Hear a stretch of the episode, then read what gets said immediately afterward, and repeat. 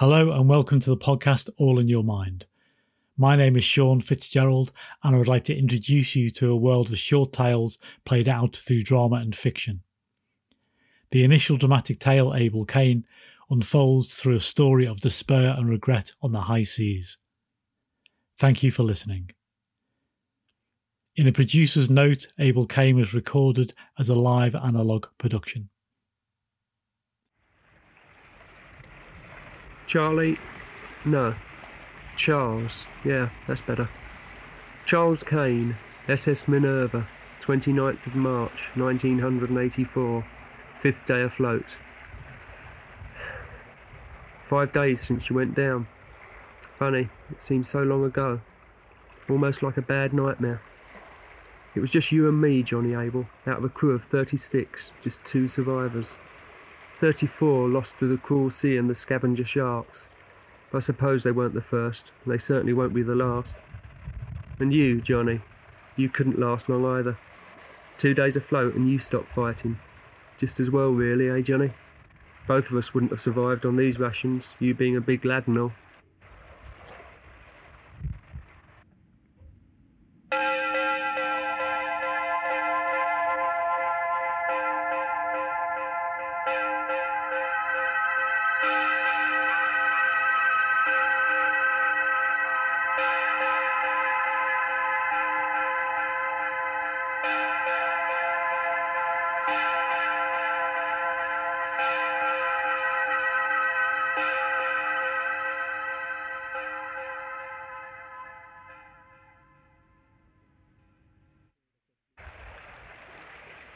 Charles Cain, S S Minerva, third of April, nineteen eighty-four, tenth day afloat. That bloody dream again last night. Each day we get further away from the disaster the closer I get to it in the night. It's horrible. But Johnny, you're my saving grace, do you know that? Yeah, Johnny, I look at you and I think at least I can wake up from my nightmare. Is there a God, Johnny? You're always very religious. Well, by now you'd know if all them priests had been lying to you all this time. Wouldn't it be ironic if you came back as a fish? Now that would be funny.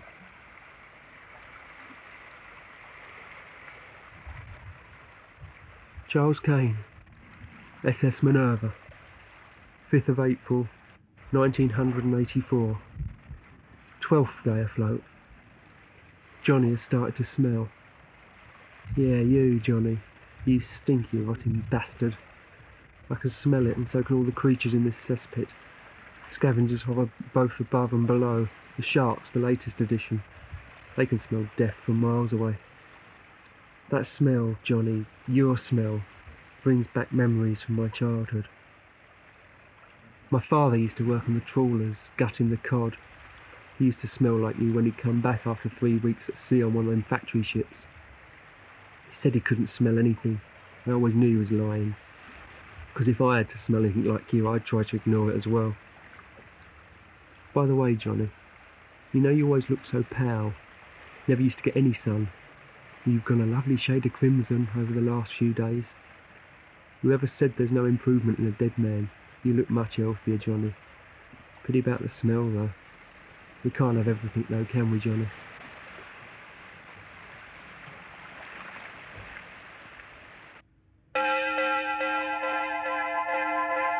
Abandon ship.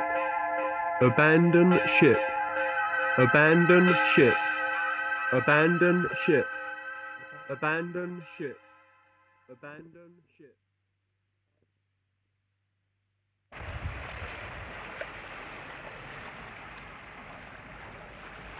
Charles Cain, S S Minerva, eighth of April, nineteen eighty-four, fifteenth day afloat. Life is becoming a dream, a very bad dream. My nightmares seem to be intruding onto the reality I think I exist in.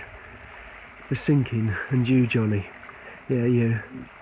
I know you can hear because you were speaking to me last night. You said you didn't like being dead. It was like being trapped in a telephone box with no door and cut wires. You wished you were alive. It looks as if the church has a, had a joke on your account. Sad, isn't it? I must have a word with you about personal hygiene, Johnny. Not only do you smell, but you're also falling to pieces. I really must protest, Johnny. You must do something about your face. Your skin is beginning to peel away from your cheeks, and your eyes are becoming a pulpy mess. If you don't look after them, that big albatross is going to start feasting on them. I'm already having to fight them off. I'm becoming too tired. I haven't much energy left. The food ran out a couple of days ago. I haven't much water. What, what was that, Johnny? Rescue? I wouldn't count on it.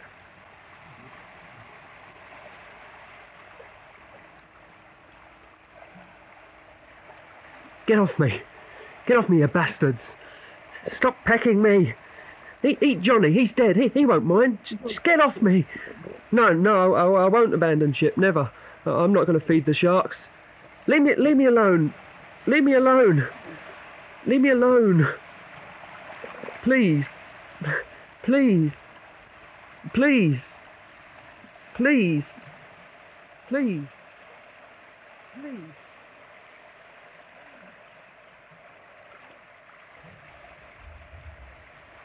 Charles Cain, S S Minerva, thirteenth of April, nineteen eighty-four, twentieth day afloat. I thought I was dead, Johnny. I half hoped that I was, but I shouldn't have to worry much longer, because this morning the water ran out.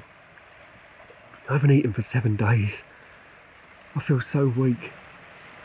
I can't even move fast enough to catch one of those scavengers that devour your face day after day. I don't even know if I could eat anything, let alone a raw bird. It'd probably make me sick anyway. I've tried using you as bait for fish. Hope you didn't mind me trailing your arm in the water. You can't be very tasty though. No takers, only sharks. They're too big and too tough. All I can do is lie in this boat and think and talk. My whole body is exhausted and deprived. I've tried drinking my urine, but I haven't had a piss for days. All my fluid seems to get wasted in sweat. It's not that hot, but I think of a fever. The other day I even considered taking a bite out of you, but decided against it. Probably give me food poisoning. If I have to end it, it'll be quick. No slow death for me. I've suffered enough.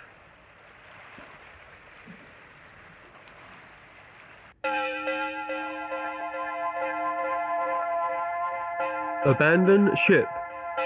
Abandon ship, Charlie. Abandon ship. Abandon ship, Charlie. Abandon, Charlie. Abandon, Charlie. Abandon, Charlie. Abandon, Charlie. Abandon, Charlie. Abandon, Charlie.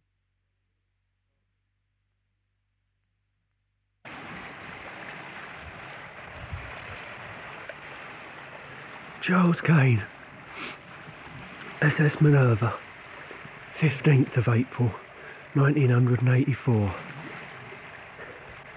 twenty-second day afloat. Well, Johnny, they say, they say seawater kills you, but surely a little bit can't hurt. There goes.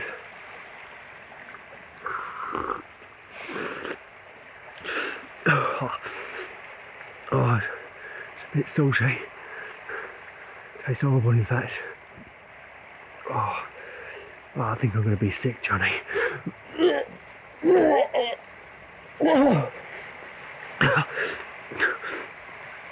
Oh, God, that was awful. I feel awful, Johnny. What do I do, Johnny? I don't want to die here, in the middle of nowhere. Who, who will know? Who will let my sister know? I don't, I don't want to die all alone.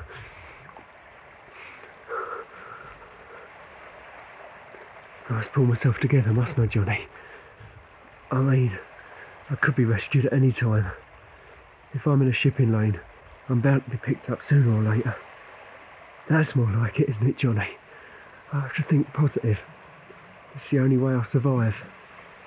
Yeah, that's it. think survival.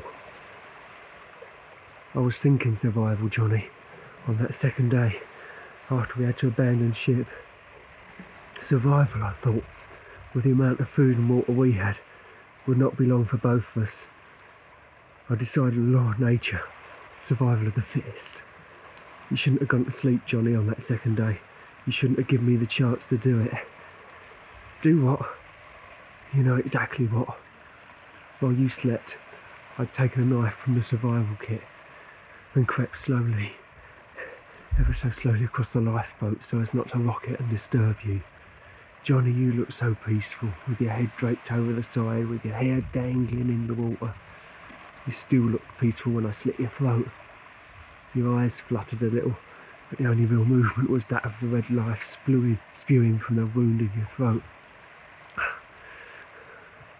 One night to die. The moon was full, rippling its reflection across the dark abyss. Your head just hung there, with your new mouth gaping for air, still air of a beautiful night. You thought you died in your sleep, but I knew better, and now you do too. Well, what do you think, Johnny? Don't make a good, good job of it. I'll tell you this for nothing. You definitely got the better deal. Although you look a bit of a mess, it's nothing soap and water and a plastic surgeon couldn't clear up. I know what you think, Johnny. You think I'm delirious, loopy, round the twist, mentally deranged even. I've got to hand it to you. You're probably right. It's talking to a stiff for twenty days that does it. Yes, you bastard. You're the cause of all this. I was perfectly sane when I dragged myself into this lifeboat, and now look what's happened, thanks to you. Johnny, you're so fucking heartless. I bet you blew up our ship, didn't you? Go and admit it. There's no use in denying it. Don't give me any hard luck story. I've heard it all before. That's better. A bomb in the engine room. Fighting for a cause. So this cause was worth the lives of thirty-four of your workmates. And what organisation were you involved with? What? How the hell did you get mixed up with that bunch of fanatics? I mean, you're not even one of them. You're British. Or at least you were. Religious fanaticism is a lot to answer for in this world. And I wonder how many others. At least my conscience can let me enjoy now what I did to you.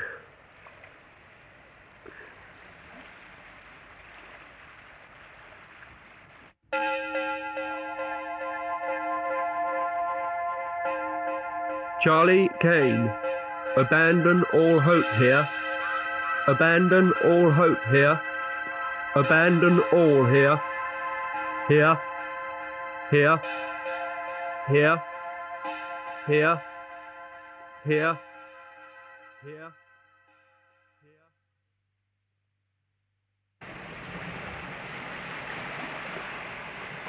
Charles Cain, S S Minerva, eighteenth of April, nineteen eighty-four. twenty-fifth day of folk. Well, Johnny, today you'll achieve your aim. All the crew of our vessel will be dead by nightfall. I hope you're pleased with yourself. You seem to have assumed a grin on what's left of your face. Is that at me or you? Anyway, it doesn't really matter, does it? You finished me off the other day. That argument left me, left me with neither will nor strength to continue this futile struggle against the inevitable. This past twenty-five days, I've seemed to have paid for my less than perfect life over and over again. I think it's time I called it a day, don't you, Johnny? I thought so. Au revoir, life. I will be back. Hello, Mister Shark.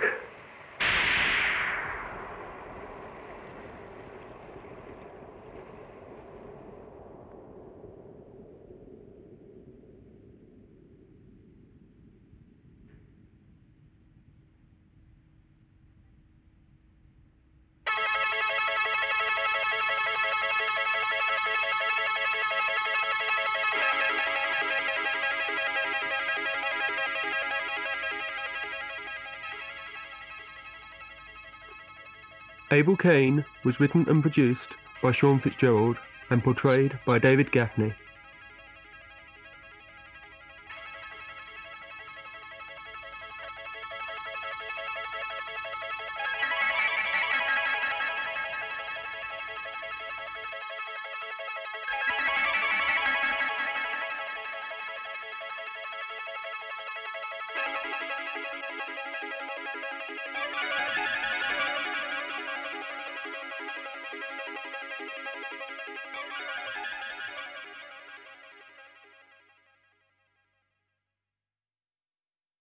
I'd like to express my gratitude to David Gaffney for his captivating performance as Abel Seaman Cain.